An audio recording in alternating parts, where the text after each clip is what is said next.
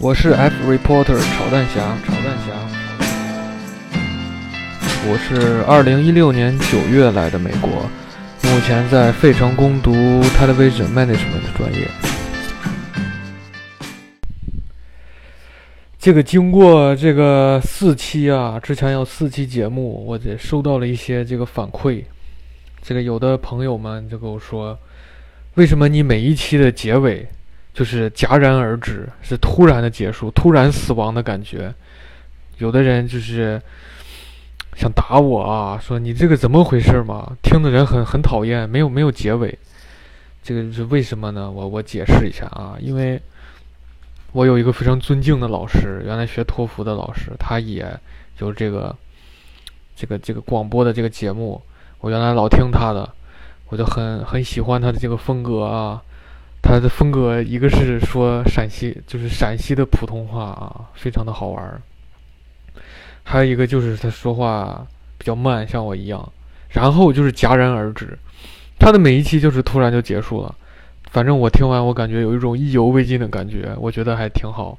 但是他节目比较多，我的比较少，可能大家就听完了就觉得。还是有有个有头有尾比较好，所以从这期开始我就尽量的每期都加上结尾，对吧？结尾可能说一下呃下期的主要讨论的话题，但是呃有的时候我也不知道我下期说什么，可能就是临时就决定，所以我尽量吧，尽量以后每一期都加上结尾。然后上一期我把这个呃语速就是。正常说话完了，把它调快了一点儿，然后很多人又给我反映说：“你你为什么要调快，对吧？你这个慢慢的才好玩呢。”你说的这个就是呃慢慢点才有我的这个风格还是什么的，对吧？我我我是想大家啊，现在不是这个快餐文化嘛，大家可能比较着急，没有这个哎呀这么这么空闲的时间把我听我在这把这些都说完。我想的是调快一点，像。微博上很多网红对吧做的节目都是非常快的那种，但是也对对吧？何必跟风呢？我就是这么说话慢的一个人，对吧？我也觉得还是还是慢点吧。如果如果大家觉得这个太慢，或者想想快快的听，对吧？这个喜马拉雅上面是有这个自带的1.5倍可以调这个语速。如果大家想听这种快快的，可以用它这个软件上这个功能。啊，来把我这个节目加快，这样听一下。我是 F reporter 炒蛋侠，炒蛋侠。我是二零一六年九月来的美国，目前在费城攻读 Television Management 专业。今天我们主要说什么话题呢？我准备是再次回到这个独闯美国的这个话题里面啊。今天我主要想说的就是很多，因因为有很多的学弟学妹都问我，你这个刚去美国上课能听懂吗？你能跟人正常的沟通吗？对吧？就是我，所以我今天主要想说一下这个话题，就是来了美国之后怎么去锻炼自己的听力。跟口语的表达能力，然后还有一来，到底是一个什么情况？就以咱们这种国内学习英语的这种情况来说，到了国外一来，到底是一个什么样的水平？首先，我自己的水平，我觉得我并不比别人好到哪里去，或者差到哪里去，就是一个普通水平。到美国来留学的，我想。如果你学托福，怎么也得九十分左右吧，或者好的人，对吧？一百、一百一。我之前看这个哥大，对吧？他得要一百一十四分，这就非常牛逼，我我膜拜他。还有的人是不是考一百二十满分啊？那真的就是我我我愿意去买票参观你，你太太牛逼了。反正我觉得，嗯，大家应该都在九十分到一百分这个。九十分左右吧，这个样子。如果你学雅思的话，可能就六点五、七分，或者非常好七点五。大家基本上就是这个水平。但是大家也都知道，咱们国内嘛，主要是以应试教育为主。这个英语，而且咱们学的都是可以说是哑巴英语，从小就开始学英语。但是呢，你要说话，一说话就成自言自语了。我我一个人洗澡的时候，或者躺在被子里的时候，我可以自己跟自己说英语说很久。但是你要让我出去，比如说吃饭的时候，我妈说：“来，你你给大家表演段英语。”这你让我说什么？对吧？或者碰见什么外国人了，你你就说你就上去跟人说话呀。那说什么呀？真的无从下口，对吧？咱们其实还是一个是胆量，一个是能力，我觉得都不足。所以很多人产生这种疑问，对吧？我刚到美国时候，或者还有刚来之前，我也有这种怀疑：我到底能能听懂吗？能上得了人家的课吗？能跟教授、能跟同学们沟通吗？我就算能去便利店买东西吗？我都我都有点害怕，对吧？但是等我真来这儿了，我就发现是能的。就给大家一个这个确切答案：如果大家就是这种跟我差不多的水平，对吧？你你来的是可以可以正常的上课的。有的同学如果要上这种语言班的话，我觉得那那更有好处。那个有的同学啊，如果他在正式上课之前还有这个语言班、语言课的这个几个月的练习的时间的话，我觉得那你融入的就会更好。因为像我们啊这种来了，隔了一个礼拜，刚下飞机之后一个礼拜就开始正式上课了。前几周真的是啊，略微的痛苦，所以我就以一个这个长者的姿态啊，长者，我给大家传授一些人生的经验呢。这个上课其实你是基本上可以听懂的啊，对吧？我的水平也没有高到哪里去，我离华莱士还是有一定的差距的。但是呢，我觉得吧，是可以可以的，除非有一些极端的情况。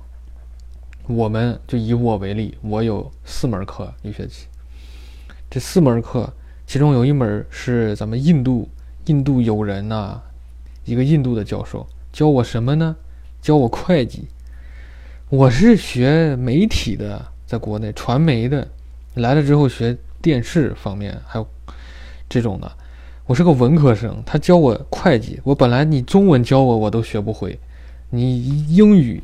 教我，我更学不会。你印度英语教我，我准备自杀了。我都前两周的时候上他的课，我真的已经仿仿佛啊，漫步在云端，听他的课，听的我都快修仙修成功了。但是，对吧？到了第三次课，我就有点开窍了，我有点就有点这个恍然大悟的感觉，稍微能听懂了。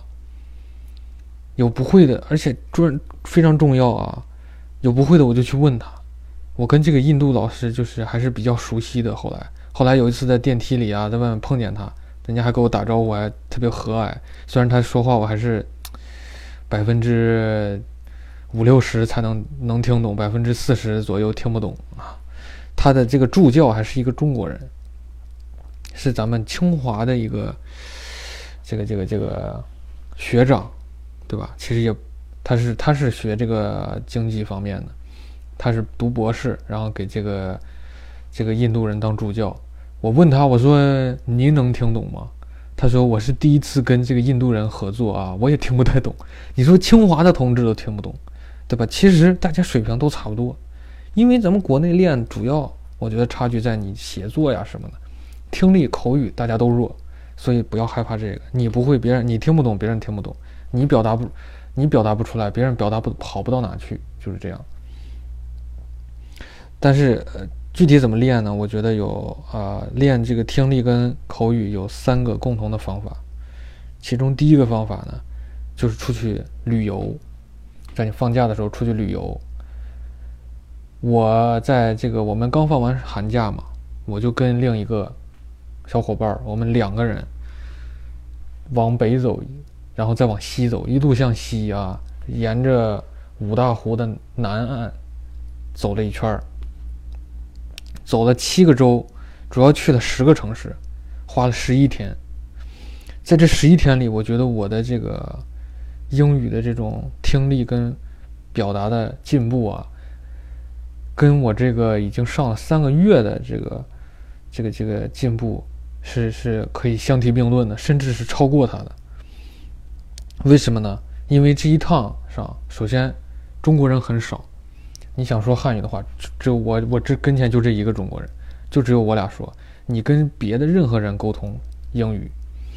第二呢，整条路就是因为为呃，这第二其实跟第一也有一定关系。为什么中国人这么少？因为到了冬天了，所有在美国的留学生，东海岸的我认识的、我知道的和我不太了解的，但是有朋友圈、有呃 Facebook 或者有 Instagram 的，所有的人在秀图片啊，我一看，全部都是一个目的地。这个目的地就是奥兰多，奥兰多它在美国的，就是离迈阿密那边近，它在南海岸，海边风景很好，非常温暖，冬天适合去南方，对吧？这种气候宜人，而且它有一个迪士尼，还有一个环球影城，很多人不是很多人，百分之九十的人咔咔咔往南走，都去了奥兰多。你去了奥兰多，我跟你说，你左扭头扭头左边中国人，右边。中国人前面中国人后面中国人脚底下踩的都中国人太多了，都挤到你脚底下了。我跟你说，我要我我觉得我要再去，对吧？左边往左边一眺望啊，高中同学；右边眺望大学同学；前面眺望同校的研究生同学；后面一眺望不认识的中国同学，对吧？我觉得那就没意思了。都一个是我喜欢冬天往北边走，夏天往南边走；另一个是我喜欢。体验这种原汁原味的感觉，原汁原味的感觉才能让你练英语。你去奥兰多，你练的是英语吗？我觉得你可以练东北话，可以练这种南方话，对吧？可以练北方话，什么都都可以练，就是英语比较不难，比较难练。我们走这一趟，反正真的就是当地当地特色。我们还是自驾游，更加的当地一些。去宾馆前台跟人沟通，对吧？买东西跟人沟通，博物馆。对吧？跟这个讲解呀，什么沟通，前台沟通，到哪里都要沟通。之前校警不是跟我走路的时候跟我说，见到来的人热情的打招呼，我打不出去，我虚，对吧？一个是面子上挂不住，一个是很难自然而然的这种不尴尬的跟人打招呼。但是自从这十一天之后，我就不太尴尬了。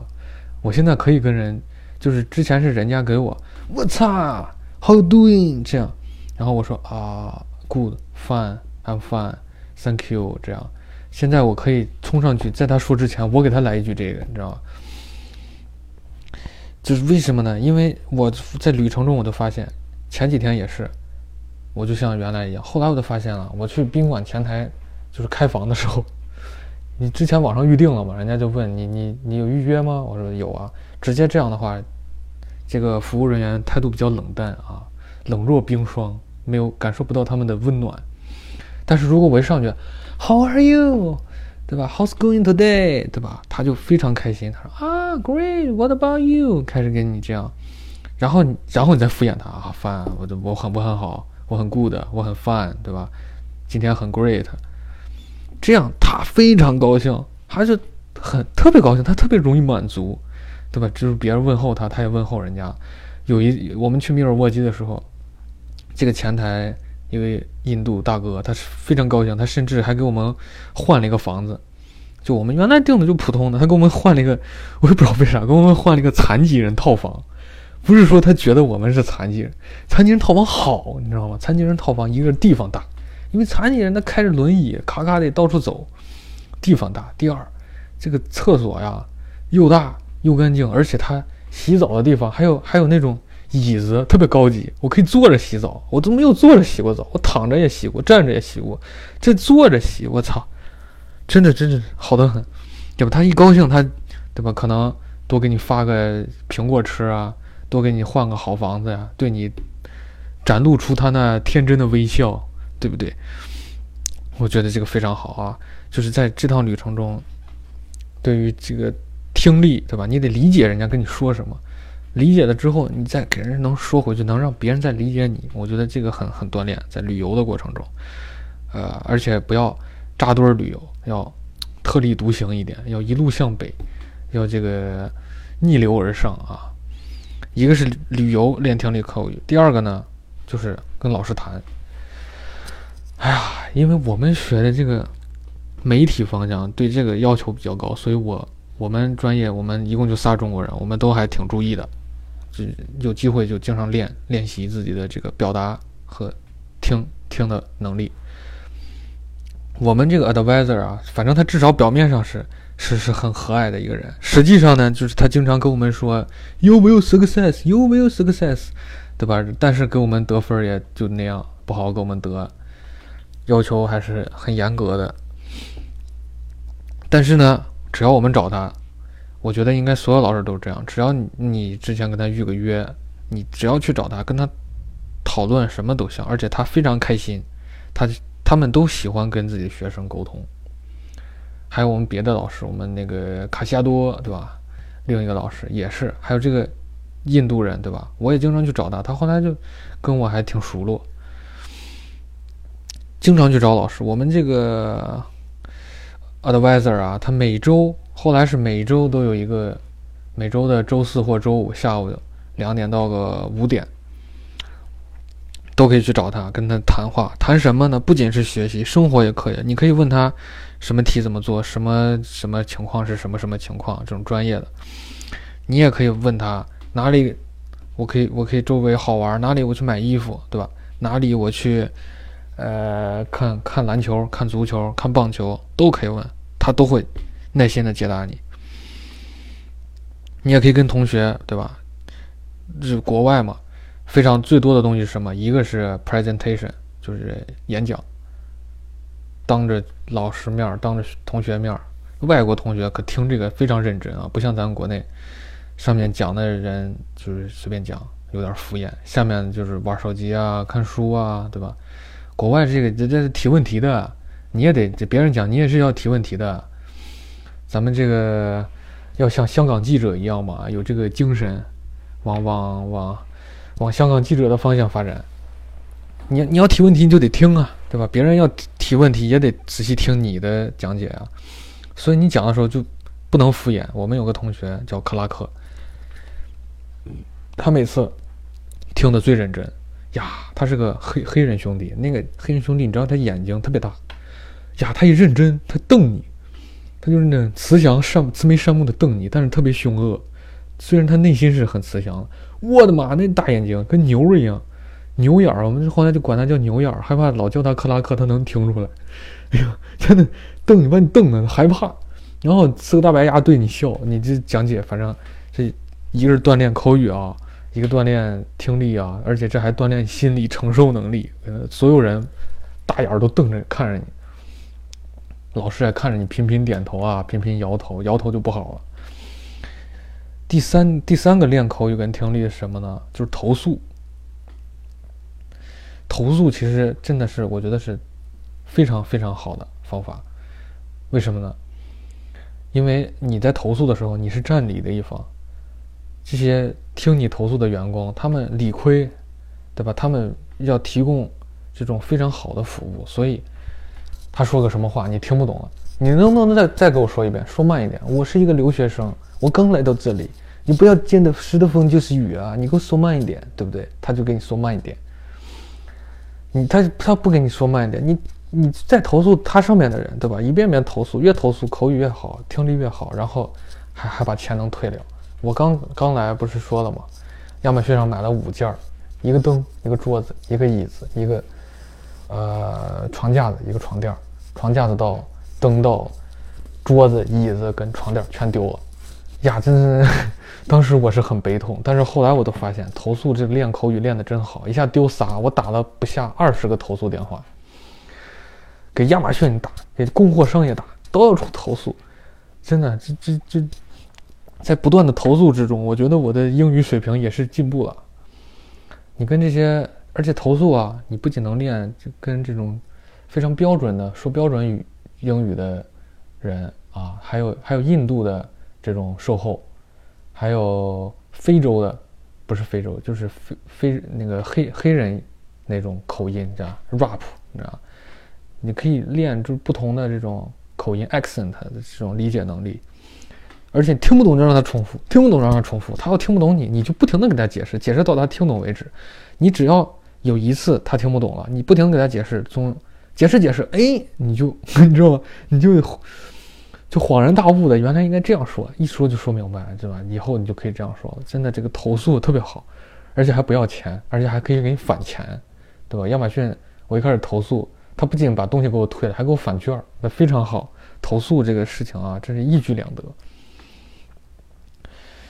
而除了除了这个以外啊，我觉得生活中还有很多可以练的地方，就是你交电费、水费的时候，只要只要你，呃，不是住校，你是自己租房子的话，你交房租跟房东沟通，交电费跟这个收电费的沟通，你交水这个网费对吧？跟这个办网的地方沟通，就其乐无穷，斗天斗地，其乐无穷呀！中间还把英语能练一练，就是嗯，我觉得是很好的。很多人都是，哎呀，你你去交电费，你去交水费，你去交网费，对吧？他推，你要遇到这种舍友，你要珍惜他。你你你，他他给你这这么好的机会去锻炼、去学习、去跟客服调情，对吧？调戏他们，这这也是很好玩的，其实。然后除了这三个主要方式以外，还有一个练听力的，我觉得就是看美剧。看美剧真的对我来说是非常有用的。我把我把这个《老友记》看了一遍之后，四级裸考就过了；看了两遍之后，六级裸考就过了。我本来想看个三四五遍的，把这个托福裸考过，但是失败了，对吧？托福还是难，但是真的有用，尤其是练听力。我就是咱们国内的，其实啊，学生的优势主要在这个阅读跟写作上，听力跟口语差，但是其实我的写作是不好的。我是听力跟阅读分高，口语跟写作分低。为什么？本来我我我是听力也不好，但是就是真的是看美剧，你第一遍的时候看剧情，对吧？你第二遍的时候把你听到的英语它的话语跟它的字幕联系起来，联系着看，主要看这种语言。第三遍的时候你听着，你看字幕，你看字幕哪儿错了。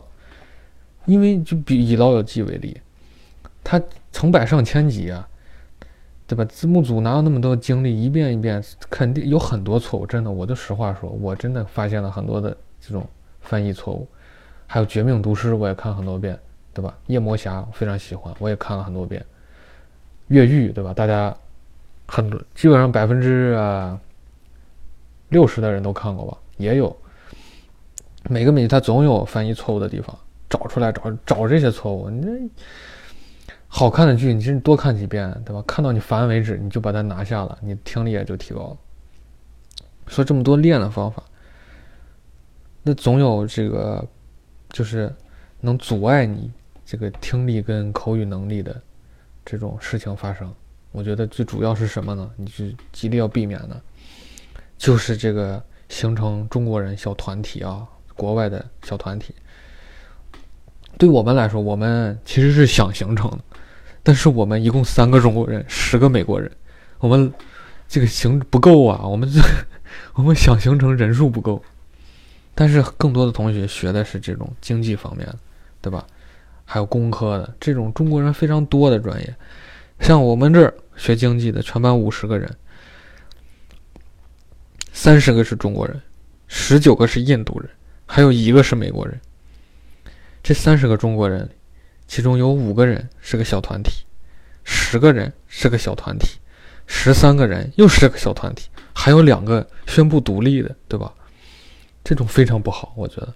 你你们不仅自己形成小团体，各种团体之间勾心斗角，还有斗争，然后每个团体中的这个人跟那个人，团体内部的这个人跟那个人，对吧？大家爱恨纠葛，每天除了上课以外就是爱恨纠葛，我觉得真的不好。还不如像我们只有三个人，对吧？我们被迫的跟这种外国人要进行沟通，跟这个外国的老师就是闲着无聊去投诉，对吧？闲着无聊，老师一说来来来，今天下午开个座谈会，我们屁颠屁颠就去了。为什么？没事儿干，除了写作业、上课以外，我们想呼吸一下新鲜的空气，想出门，就只有去找老师、去找同学这种事情。你中国人多，的确，你生活课余生活丰富了，你打狼人杀。你打三国杀，你打什么什么牌，对吧？但是真的不好。这跟在国内有区别吗？你出国的目的是什么？是形成小团体，产生无数的爱恨纠葛吗？不是吧？这你在国内爱恨纠葛可以更多的选择也更多，何必呢？我觉得还是宣布独立好一点。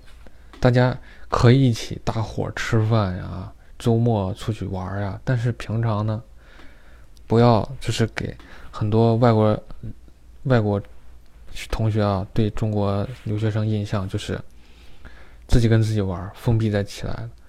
不要这样，咱们也 open 一点啊，跟他们也玩一玩。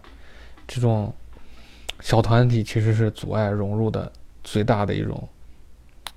不好的现象。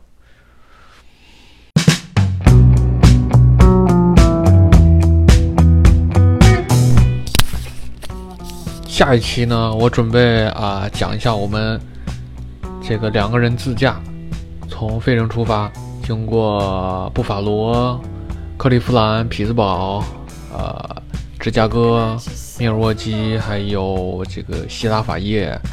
到哥伦布，到啊哈里斯堡，最后再回到费城，这个经过七个州啊，花费十一天十夜的一个旅程，这个可能是一个新的这个章节吧，新的新的这个系列，从下一期开始。